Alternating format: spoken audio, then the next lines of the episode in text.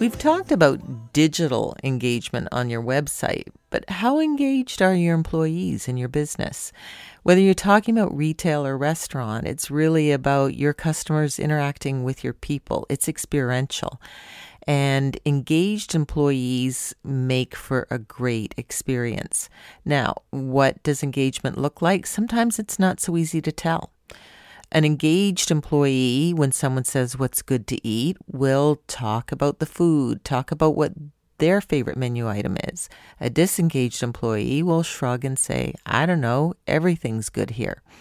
So work with your team. Make sure that they have the tools and they know what success looks like.